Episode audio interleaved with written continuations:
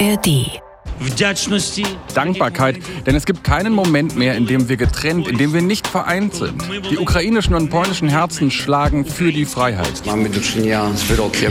Wir haben es hier mit einem politischen Urteil zu tun, das auf politische Bestellung der Europäischen Kommission zustande gekommen ist. Und da hören wir immer mehr, ist der polnische Botschafter wirklich isoliert, äh, weil er äh, ständig die Regeln bricht.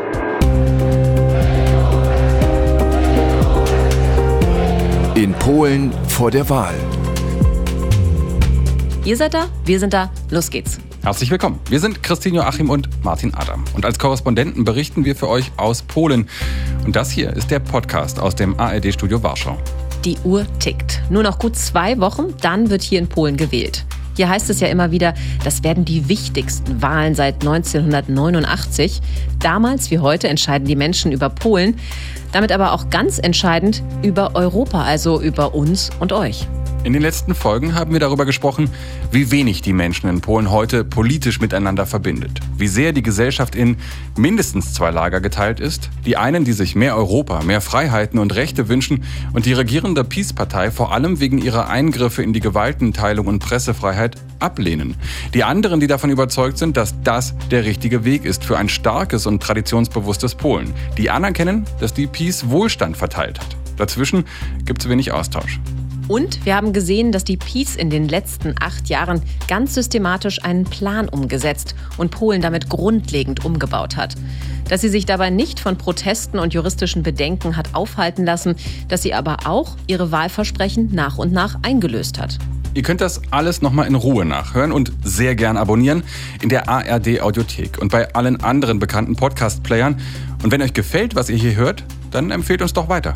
Immer wieder habt ihr hier gehört, diese Wahlen haben eine europäische Dimension. Sie sind nicht nur auf Polen beschränkt. Aber was macht dieses Europa eigentlich gerade? Und wie reagieren die anderen, während die Peace hier in Polen umbaut? Darum geht's heute in Polen. Kapitel 3 Beziehungsstatus kompliziert. Super, schön hier auf dem Dach. Krasse Aussicht. Mega. Aussicht, obwohl ich habe direkt vor der Nase irgendwie so einen Pfosten, aber wenn ich rechts und links dran vorbeigucke, sehe ich den Kulturpalast und all die anderen Hochhäuser, die in den letzten Jahren entstanden sind und das Stadtbild ziemlich verändert haben von Warschau, finde ich. Ja, in der Mitte von Warschau ist nach der Wende so eine richtige Skyline äh, entstanden. Man hat den Kulturpalast, der ja ein in Anführungsstrichen Geschenk von Stalin war, so ein bisschen zugebaut, damit er nicht so auffällt. Und hier, das finde ich immer super interessant, hier gucken auch auf eine Palme. Eine Äh, Palme in Warschau, eine- die einzige. Genau, die ähm, steht da schon seit Anfang der 2000er. Das war mal ein Kunstwerk. Also wir schweben ein bisschen über den Dingen heute. Ja, und das ist auch ein bisschen windig. Also wenn hier ab und zu mal eine Böe zu hören ist, dann wisst ihr, wir sind sehr weit oben. Ja, wir brauchen halt nämlich Weitblick. Wir zoomen in dieser Folge ein bisschen raus. Letzte Woche haben wir euch ja viele, viele Details zugemutet, tief aus dem Inneren der polnischen Politik. Und heute brauchen wir eher Weitblick. Und deshalb haben wir uns einen Ort gesucht in Warschau, der genau das bietet, eben den Blick von oben. Und natürlich gibt es auch wieder was zu essen. Pflaumenkuchen mit Streuseln. Jetzt nicht so exotisch. Aber sehr gut. Und doch auch sehr polnisch. Polnischer Kuchen, komplett unterschätzt meiner Meinung nach. Ja, aber Apfelkuchen. Eigentlich ist ja der Apfelkuchen der typisch polnische Kuchen. Wir sind in einem Café, merkt ihr, auf einem Hausdach. Und von hier sieht man unter anderem das aktuell höchste Gebäude der Europäischen Union. Wobei ich vermute, dass Polen in Brüssel eher inzwischen für andere Rekorde berühmt sein dürfte. Ja, also ohne das jetzt konkret nachgeprüft zu haben, aber bei den meisten EuGH-Urteilen ohne Konsequenz dürfte Polen vorn mit dabei sein oder in der Kategorie höchste Finanzstrafe der EU. Bevor wir da reingehen, ich habe hier die äh, Politiker vom 26. September mitgebracht. Ist eine politische Wochenzeitung, so eine Art Spiegel auf Polnisch. Und da wird eine Studie genannt, die Polinnen und Polen nach ihrer Bewertung von acht Jahren Regierungszeit Peace fragt. Nach dem allgemeinen Lebensstandard.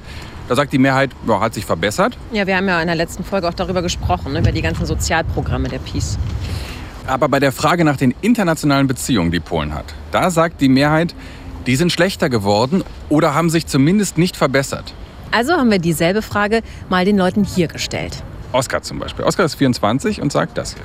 Za ostatnie 8 lat wszystkie relacje międzynarodowe Polski pogorszyły się ze wszystkimi. Z Niemcami, z Ukraińcami, Rosjanami, Amerykanami, ze wszystkimi. I z Unią.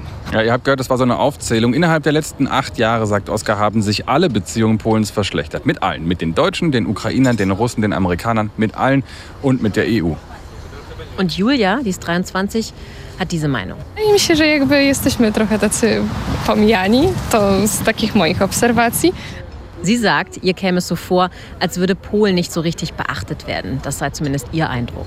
Und wir haben Arthur getroffen. Der ist 40 und hat hier noch einen ganz neuen Aspekt mit reingebracht. Man muss zwischen Politik und Gesellschaft unterscheiden, sagt Arthur. Politisch läuft es unterschiedlich, je nachdem mit welchem Land. Gesellschaftlich kann ich aus eigener Erfahrung sagen, dass alle freundschaftlich eingestellt sind. Man muss das unterscheiden.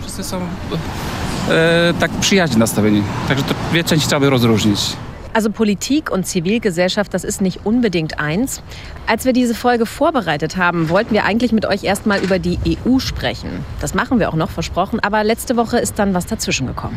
Die Ukraine nämlich, also die polnisch-ukrainische Freundschaft, die seit Monaten beschworen wird, wie wenig anderes und jetzt ziemlich plötzlich, ziemlich steil abschmiert. Also geht's damit los. Also nur noch mal zur Erinnerung. 2014 greift Russland die Ukraine an. Im Februar 2022 dann nochmal, diesmal richtig groß angelegt. Und von Tag 1 ist Polen da, um die Ukraine zu unterstützen. Polen, sonst strikt gegen die Aufnahme von Geflüchteten, nimmt tatsächlich Millionen Menschen aus der Ukraine hier auf. Familien fahren mit ihren Autos an die Grenzen, sammeln die Leute ein, die da ankommen und nehmen sie bei sich zu Hause auf. Am Anfang ohne Unterstützung, ohne Geld vom Staat. Aber das muss sein, hieß es damals überall. Das sind schließlich unsere Nachbarn. Und bis heute sind etwa 1,4 Millionen Geflüchtete aus der Ukraine dauerhaft in Polen registriert. Inklusive Zugang zum Sozialsystem und dem Arbeitsmarkt. Und mindestens genauso wichtig, Polen schickt Waffen und macht in der EU richtig Druck, dass auch andere der Ukraine militärisch helfen. In Deutschland schlägt Christine Lambrecht als Verteidigungsministerin damals vor, ein paar tausend Helme zu schicken. Da lachen die Polen drüber, aber ja, eben ziemlich bitter. Hier gehen sofort Panzer in die Ukraine, später auch modernes Gerät, Kampfjets, Raketenwerfer, wirklich alles Mögliche, was das polnische Militär irgendwie entbehren kann. Polen erscheint auf einmal als Anwalt der Ukraine, als bester Freund. Polen macht Druck in Deutschland, in der EU und in der NATO. Auch weil die Menschen hier davon überzeugt sind, dass in der Ukraine auch ihre Freiheit verteidigt wird. Wenn Russland in der Ukraine gewinnt, dann kommen als nächstes die baltischen Staaten oder wir. Das hört man damals sehr oft in Polen. Und aus Kiew kommt viel Liebe zurück. Als Volodymyr Zelensky im April in Warschau zu Besuch ist, sagt er auf dem Warschauer Schlossplatz: Ich richte an euch Worte der Dankbarkeit und Stärke. Dankbarkeit, denn es gibt keinen Moment mehr, in dem wir getrennt, in dem wir nicht vereint sind. Die ukrainischen und polnischen Herzen schlagen für die Freiheit, für die Unabhängigkeit unserer Staaten, für ein gemeinsames Europa, unser gemeinsames Haus. Wir werden siegen за нашу рідну Європу, наш спільний дім, і ми переможемо. Ja, das war schon groß. Vor allem, weil es auch in der polnisch-ukrainischen Geschichte sehr schwierige Kapitel gibt.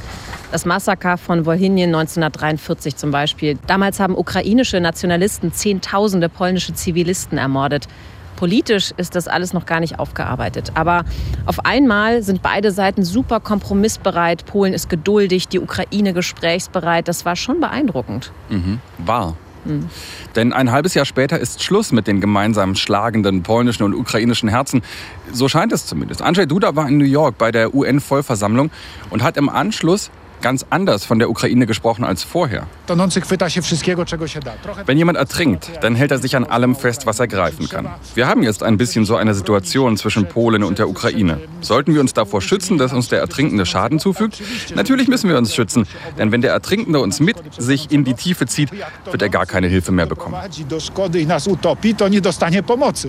ich das gehört habe, ist mir wirklich ganz ehrlich alles aus dem Gesicht gefallen. Also ich beobachte polnische Politik ja jeden Tag. Aber sowas habe ich nicht kommen sehen. Ja, und wenn du jetzt gedacht hast, in Kiew bricht Trauer aus über den verlorenen Freund. Nee, im Gegenteil. Zelensky war nämlich auch in New York und der hat drinnen, also vor der UN-Vollversammlung, also vor der ganzen Welt gesagt, And it is alarming to see how some es ist alarmierend zu sehen, wie einige in Europa, einige unserer Freunde in Europa, Solidarität zu einem politischen Theater machen und aus dem Getreide einen Thriller. Damit bereiten sie nur die Bühne für Moskau. they are helping helping set the stage to a Moscow actor. Oh, oh, oh. Ja, das ging sehr eindeutig in Richtung Polen. Und das hat hier richtig wehgetan. Da helfen die Polinnen und Polen seit über einem Jahr.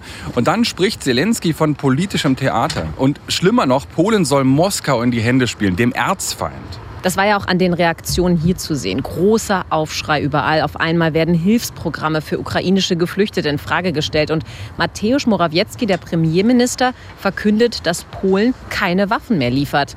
Das ist zwar im Grunde nichts Neues, weil das polnische Militär einfach schon so viel geliefert hat, dass es jetzt erstmal nachkaufen muss. Aber dass darüber offen im Fernsehen gesprochen wird, also quasi über ein Militärgeheimnis, das ist doch eine ziemliche Klatsche.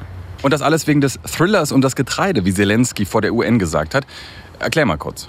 Ja, also in aller Kürze. Die Ukraine gehört zu den größten Getreideexporteuren der Welt, konnte aber nach dem russischen Angriff kein Getreide mehr exportieren. Das lief nämlich normalerweise zum großen Teil per Schiff über das Schwarze Meer und vorbei an der EU. Dieser Weg ist jetzt fast komplett von Russland versperrt. Also hat die EU damals relativ schnell sogenannte Solidaritätskorridore eingerichtet. Das hieß nichts anderes als, die Ukraine darf Getreide zollfrei durch die EU transportieren, auf dem Landweg also. Trotzdem haben im Frühjahr tausende polnische Landwirte protestiert, weil in Polen die Preise zusammengebrochen sind. Und zwar so schlimm, dass die Bauern hierzulande ihre Produkte nicht mal mehr zu Dumpingpreisen losgeworden sind, und schlicht auf vollen Getreidespeichern saßen, mit der nächsten Ernte in Aussicht. Genau, und das lag daran, dass diese Transitregeln nicht wirklich funktioniert haben. Da ist ganz viel Getreide und Mais am Ende doch auf dem polnischen Markt gelandet und hat den Bauern hier große Konkurrenz gemacht. Übrigens waren das Produkte, die oft gar nicht den EU-Lebensmittelstandards entsprochen haben und schon allein deshalb hier gar nicht verkauft werden dürften. Ist aber trotzdem passiert. Also hat Polen im April erstmal ohne die EU einen kompletten Einfuhrstopp verhängt. Das hat Brüssel unter Druck gesetzt. Und dann gab es eine EU-Regelung, mit der im Grunde wieder der Transit ukrainischer Landwirtschaftsprodukte möglich war. Nur eben streng gesichert und kontrolliert. Man kann also sagen, mit der neuen Regelung hat überhaupt erst die alte funktioniert. Genau, nur dass diese Regelung Mitte September ausgelaufen ist, die Wahlen immer näher rücken, die Peace sieht, dass die Bauern sauer sind und sie wahrscheinlich nicht wählen werden. Und die Peace ist deshalb wieder selbst aktiv geworden. Sie hat also kurzerhand, ohne die EU, einfach die Einfuhrregelung aufrechterhalten. Also Transit ja, Import nein. Und das wiederum ist Anlass genug für Kiew, die Nummer zu eskalieren. Die Ukraine hat Polen vor der WTO verklagt, vor der Welthandelsorganisation, zusammen mit Ungarn und der Slowakei, die ähnliche Regeln haben. Und damit ging es eigentlich schon los. Für den Schachzug hatte die polnische Regierung nur noch sehr wenig Verständnis, auch wenn sich Piotr Müller, der Sprecher der polnischen Regierung, da noch kühl, aber unbeeindruckt gibt. Wir unterstützen die Ukraine, aber es kann nicht sein, dass wir, wenn unsere wirtschaftlichen oder landwirtschaftlichen Interessen bedroht sind, zurückweichen vor irgendeinem moralischen oder rechtlichen Druck. Das ist eine Doppelabsage an Kiew und Brüssel gleichzeitig. Und gleichzeitig schaltet die Peace jede Menge Wahlkampfspots, immer mit der Botschaft, wir beschützen die polnische Landwirtschaft. Denn darum geht es ja, das soll ja bei den Wählerinnen und Wählern ankommen. Naja, dann kommt die Rede von Zelensky in New York und die polnische Antwort, über die wir schon gesprochen haben. Ich verstehe es trotzdem nicht. Polen zahlt außenpolitisch einen Riesenpreis für eine mehr als zweifelhafte Wahlkampagne über eine eher symbolische Getreideregel. Ja, ich auch nicht. Und wir sind damit nicht allein. Die Politologin Margorzata Bonikowska war bei Tok FM im Interview. Das ist ein privates Nachrichtenradio hier in Warschau. Und sie sagt auch, dass ihr das alles irgendwie nicht schlüssig erscheint. Warum kann man den Ukrainern bei dieser wichtigen Frage nicht helfen, sondern muss den Konflikt eskalieren? Jetzt wurde sogar ein Treffen zwischen Duda und Zelensky abgesagt. Aus dem größten Freund der Ukraine und der Stellung, die wir uns in den ersten Monaten erarbeitet haben, werden wir jetzt zum Bremser. Das Bild kann sich umkehren und Deutschland wird zum größten Verbündeten. Das ist sehr, sehr traurig. Und ich weiß wirklich nicht, wie diese Wahlkampagne, diese kurzfristige politische Logik so große Auswirkungen auf die langfristigen Beziehungen zu unserem nächsten Nachbarn haben kann.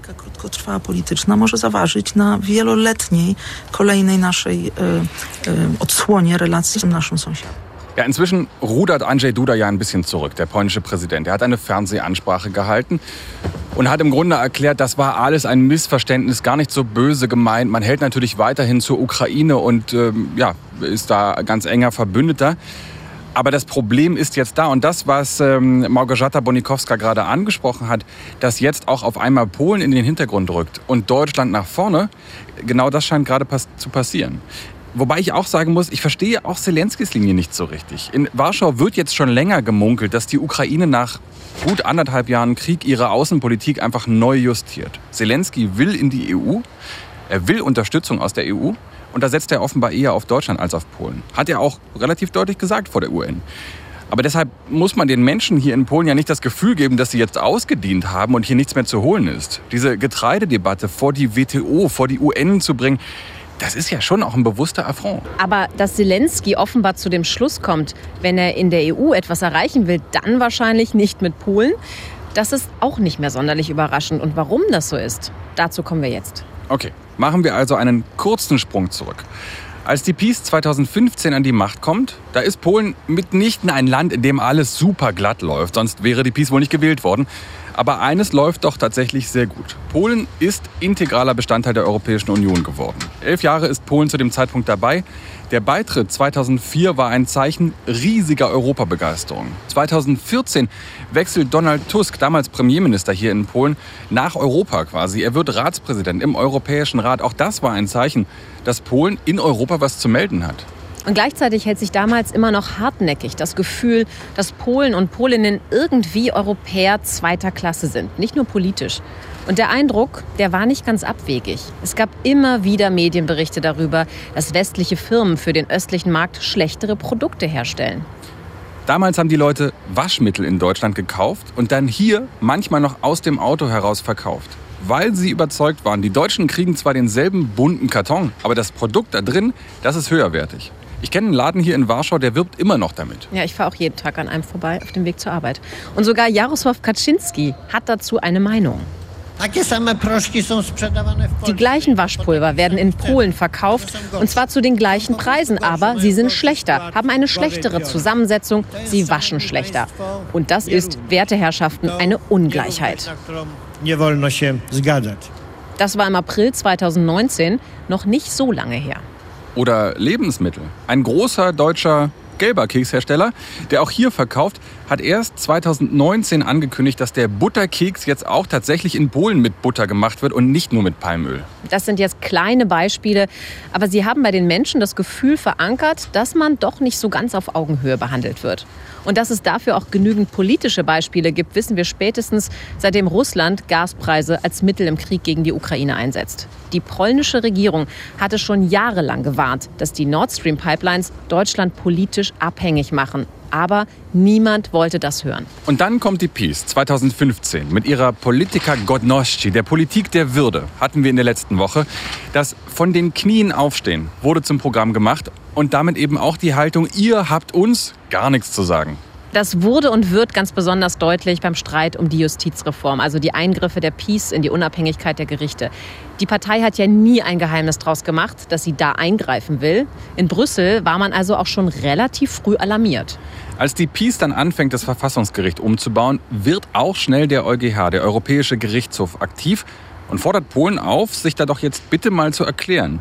Die polnische Regierung lässt die Frist verstreichen und dann gibt es eine Ansage, nicht vom Regierungschef, sondern vom Präsidenten himself, Andrzej Duda, die im Oktober 2016 eigentlich schon klar macht, wohin die Reise geht. Wir werden keinen Schritt zurückweichen. Kein vernünftiger Mensch wird erlauben, dass sich das Verfassungsgericht über das Recht stellt und dass es vom Parlament verabschiedete Gesetze nicht anerkennt. Das wäre Anarchie. Heißt übersetzt, wenn wir entscheiden, das Verfassungsgericht so umzubauen, dass ihr Sorgen um die Rechtsstaatlichkeit habt, dann ist das euer Problem. Hier habt ihr nichts zu melden. Damals ging es um das Verfassungsgericht, später um die plötzliche Frühverrentung der Richterinnen und Richter am obersten Gericht.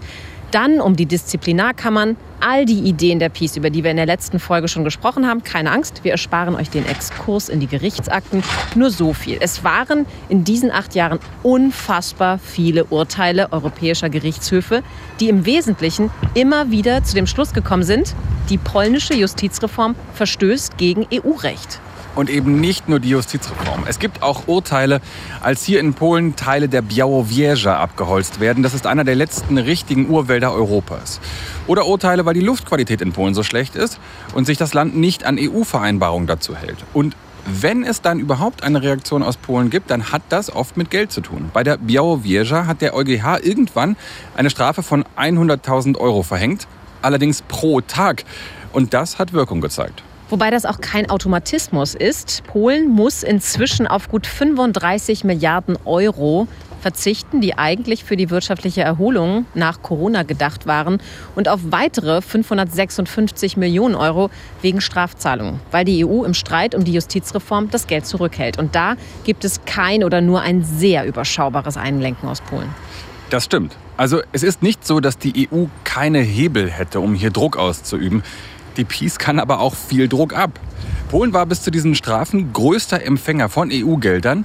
Und in Deutschland habe ich das oft gehört. Ja, wenn sich die Polen nicht an die Regeln halten, dann sollen sie halt auch nicht so viel Geld bekommen. Nur auch das ist ein zweischneidiges Schwert, weil das Geld natürlich fehlt am Ende. Und es fehlt bei den Menschen, in den Gemeinden, in den Städten. In Wieliczka zum Beispiel, kleines Städtchen in der Nähe von Krakau. Da hat uns der Bürgermeister Artur Korział im Interview erzählt, dass sie das Geld wirklich dringend gebrauchen könnten. In meiner Stadt geht es um den Bau des Krankenhauses und den Ausbau der Klinik. Ich muss jetzt dafür Geld nehmen, das in den laufenden Ausgaben fehlt.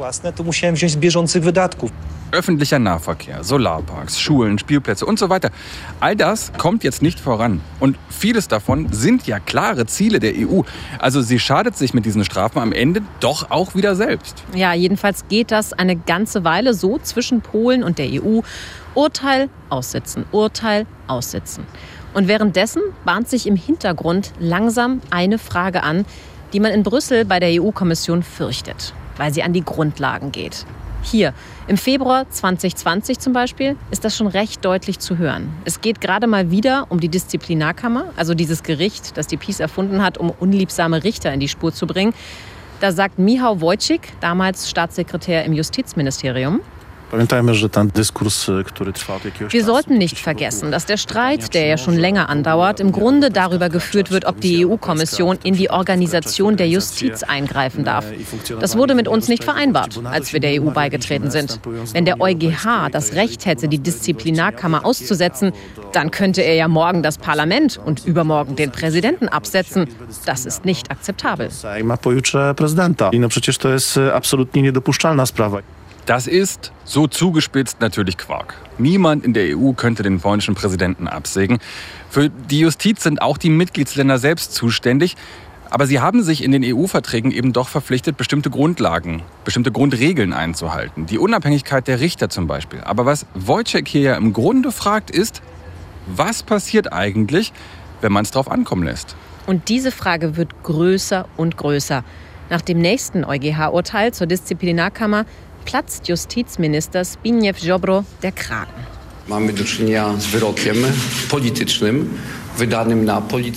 Wir haben es hier mit einem politischen Urteil zu tun, das auf politische Bestellung der Europäischen Kommission zustande gekommen ist. Die Grundlage dafür ist eine Aufteilung der Staaten in bessere und schlechtere. Noch tiefer steckt dahinter koloniales Denken, das eine solche Trennung überhaupt erst erlaubt. Aber dass die Stimme eines polnischen Bürgers weniger wiegt als die eines Deutschen, dazu gibt es keine Zustimmung.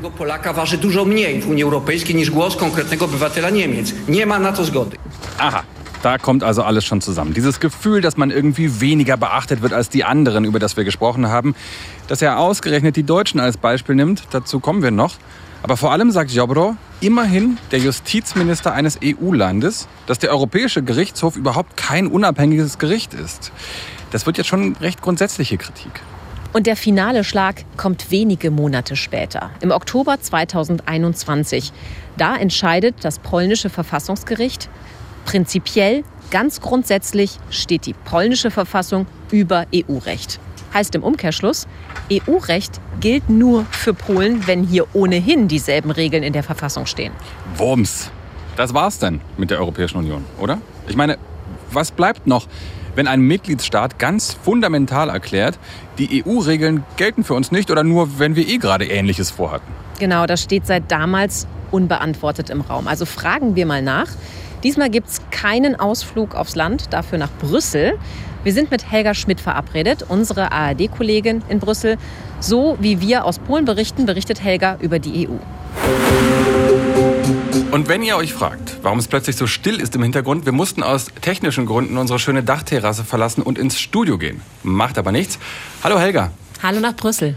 Ja, hallo. Wenn sich Polen, wie wir gerade gehört haben, Stück für Stück aus dem europäischen Rechtssystem rauszieht, ist das Land dann eigentlich noch Teil der EU? Ja, auf jeden Fall ist Polen Teil der Europäischen Union. Ähm, äh, allerdings hat natürlich so eine klare Aussage wie europäisches Recht steht unter polnischem, also nationalem Recht, schon für einige Irritationen äh, hier gesorgt. Und äh, das respektiert man natürlich auch nicht. Das kann die Kommission sich nicht gefallen lassen. Äh, dagegen gibt es Verfahren. Du bist ja in Brüssel. Du kriegst dieses tägliche Geschäft dort mit. Du warst auf vielen EU-Gipfeln. Du hast auch viele Verhandlungen mitverfolgt. Wie, wie läuft denn das praktisch? Also wie treten denn polnische Vertreter Vertreter da überhaupt auf? Sind die da genauso streitfreudig wie es denn hier in polnischen Medien manchmal wirkt? Also die meisten politischen Entscheidungen hier in Brüssel werden von den Botschaftern äh, vorbereitet und manchmal auch getroffen. Das äh, sind die ständigen Vertreter der 27 Mitgliedsländer hier in Brüssel bei der Europäischen Union. Und da hören wir immer mehr, ist der polnische Botschafter wirklich isoliert, äh, weil er äh, ständig die Regeln bricht, weil er mit ähm, seiner Version der Geschichte, die oft die anderen nicht teilen, an die Öffentlichkeit geht. Das ist ein absolutes No-Go. Das ist ein sehr vertrauliches Gremium. In der Öffentlichkeit äh, versucht man weiter Polen mit an Bord zu halten, aber äh, das hat sich auch geändert. Ja, seit Angela Merkel nicht mehr Bundeskanzlerin ist, äh, die da ja äh, nächtelang durchverhandelt hat, immer wieder auf Polen und Ungarn zugegangen ist. Sehr zum Leidwesen übrigens vieler kritischerer westeuropäischer Länder. Seit äh, die Angela Merkel nicht mehr Kanzlerin ist, hat sich das auch geändert. Der ehemalige, der frühere deutsche Botschafter hier in Warschau, Rolf Niekel, der hat 2022 ja von einem polnischen Moment gesprochen nach dem russischen Angriff auf die Ukraine. Also eigentlich eine Chance für Polen, die Aufmerksamkeit, den Respekt der anderen für mehr Einfluss zu nutzen? Und was ist jetzt daraus geworden? Ich finde schon, dass äh, nach dem 24. Februar 2022, äh, Tag des Kriegsbeginns, ähm, viele, der Respekt vor der polnischen Leistung äh, wirklich gewachsen ist. Äh, umso mehr ähm, ja, ist man jetzt äh, doch irritiert, äh, dass die Außenpolitik, dass so ein paar wirklich Grundfesten der Außenpolitik, äh, der Partner, äh, Kooperation in Frage gestellt werden. Ich würde sagen, also alles, was Polen an Sympathien gewonnen hat, scheint jetzt gerade verspielt zu werden. Es gab diese Formulierung, nach dem russischen Angriff auf die Ukraine, dass das Zentrum der Europäischen Union jetzt nach Osten wandert. Und wenn man dann sich hier in Polen umhört, merkt man relativ schnell, sowohl die Regierung als auch die Bevölkerung sind total von Europa überzeugt, sind sehr proeuropäisch, aber es ist immer eine andere Vorstellung von Europa. Es ist eine, die mehr auf Wirtschaftsgemeinschaft setzt und eben mit Wertegemeinschaft gar nicht so viel am Hut haben möchte. Siehst du das, dass es da vielleicht eine Debatte geben könnte, dass irgendwann die Frage ist, welche wessen Vorstellung von Europa setzt sich da eigentlich durch?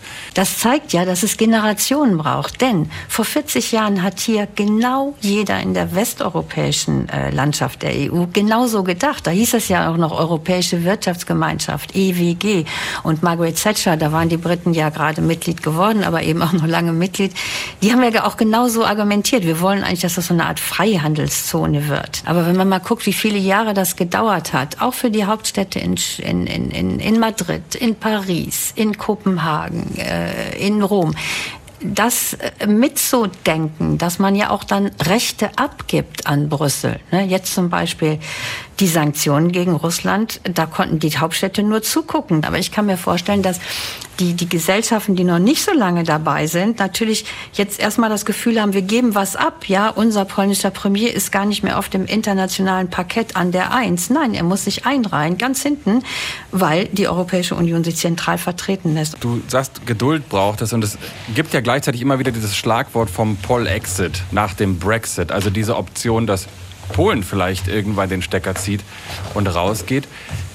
Geht da in Brüssel manchmal die Angst um? Nein, da geht, das ist, da geht keine Angst drum. Das ist kein Thema. Ich halte das für völlig ausgeschlossen und es ist auch wirtschaftlich unvernünftig, wenn Polen geht, weil Polen einfach wahnsinnig profitiert, übrigens genauso wie Deutschland, Klammer zu, wahnsinnig profitiert von dem Binnenmarkt und von der Unterstützung der anderen Länder. Und wenn doch eine Regierung zu dem Ergebnis kommt, wir gehen, Be it. Lasst es so sein. Das kann man da nicht aufhalten.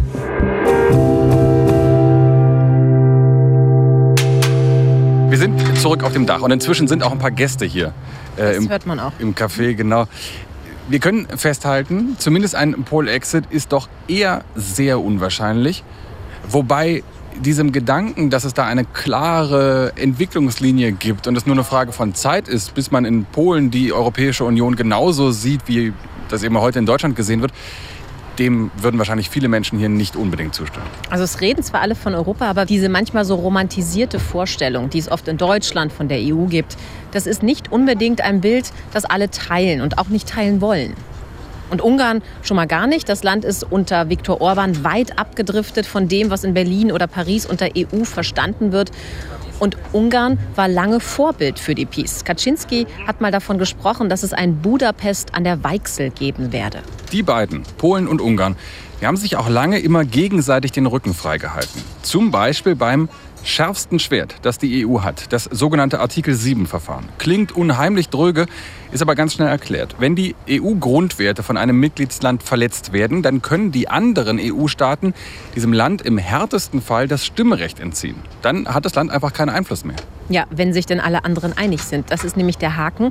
Es gibt genau zwei Länder, gegen die so ein Verfahren eingeleitet wurde. Ihr dürft einmal raten, genau.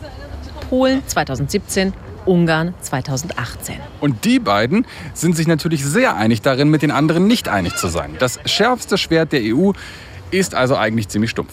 Aber auch Ungarn ist kein verlässlicher Freund mehr für die Polen. Während Polen sich komplett auf die Seite der Ukraine gestellt hat, hält Ungarn doch lieber zu Moskau und Wladimir Putin, weil es da so billiges Gas gibt. Und das hat auch das Verhältnis zwischen Warschau und Budapest sehr stark abkühlen lassen. Merkt ihr was? Es wird langsam leer um Polen herum. Nicht, dass die alle weg sind. Auch die diplomatischen Beziehungen sind ja nicht abgebrochen. Aber es bleibt doch der Eindruck, dass sich die polnische Regierung früher oder später mit allen überworfen hat. Aber die USA sind noch da. Das Land, das zumindest in Sachen Sicherheit Polens allerwichtigster Partner ist, mit denen Polen in den Irakkrieg gezogen ist, ohne selbst Interessen im Irak zu haben. Die Allianz mit Washington ist wichtig. Aber selbst hier sorgt die polnische Regierung gerade für schlechte Luft, weil sie im Wahlkampf NATO-Dokumente veröffentlicht, die der Opposition schaden sollen. Also mutmaßliche NATO-Dokumente. Wir können das nicht überprüfen. Aber innerhalb der NATO, vermute ich, wird das keine vertrauensbildende Maßnahme gewesen sein. Ja, und dann gibt es da ja noch uns, Deutschland. Helga Schmidt hat es angesprochen, lange Zeit war gerade Angela Merkel immer noch so eine Art Brückenbauerin für Polen in der EU. Das wird aber auch immer schwieriger. Also ich meine jetzt nicht nur, weil Angela Merkel nicht mehr mitverhandelt. Jarosław Kaczynski ist schon immer skeptisch gegenüber Deutschland oder den Deutschen. Das ist in der polnischen Sprache das Gleiche, was die Sache jetzt nicht einfacher macht. Das ist angesichts der deutschen Verbrechen in Polen ja auch nicht so überraschend. Da stehen ja auch noch die polnischen Reparationsforderungen über 1,3 Billionen Euro im Raum. Naja, und auch so Polenwitze in den 90ern. Und generell so eine gewisse deutsche Arroganz gegenüber Polen haben es nicht gerade besser gemacht. Aber gerade in diesem Wahlkampf baut die Peace ein richtiges Feindbild darauf aus. Das wird zum Teil komplett absurd. Das gibt zig Beispiele, wo hier das Bild von einem machtgeilen, aus Prinzip fiesen Nachbarland gezeichnet wird, das die EU benutzt, um Polen klein zu halten, einfach weil das eben Deutschland ist. Das sage ich jetzt natürlich aus meiner Perspektive als Deutsche, als äh, jemand, der in Deutschland aufgewachsen ist. Ich finde das wirklich teilweise grotesk. Schräg. Es ist einfach schräg manchmal. Wir gehen da jetzt auch gar nicht so sehr ins Detail, weil im Grunde ist es das schon. Riesiges Misstrauen Deutschland gegenüber, auch uns deutschen Journalisten in Polen gegenüber. Aber es gibt da einen Auftritt von Jarosław Kaczynski im August, der bringt das eigentlich alles ganz gut zusammen und den solltet ihr gehört haben. Kaczynski erklärte, die EU wolle jetzt sogar polnische Wälder zwangsprivatisieren. Stimmt so nicht, spielt aber keine Rolle. Und dann sagt er, Pozwolimy na to. To jest nasza własność. Werden wir das erlauben? Nein, das ist unser Eigentum. Wir haben die Freiheit und gehen Pilze sammeln. Die große Mehrheit der Polen geht Pilze sammeln. Und wir lassen uns diese Freiheit nicht wegnehmen. Es geht nicht um Föderalisierung, sondern um die Konzentration der Macht in Brüssel. Und wer hat in Brüssel den größten Einfluss? Wissen Sie es?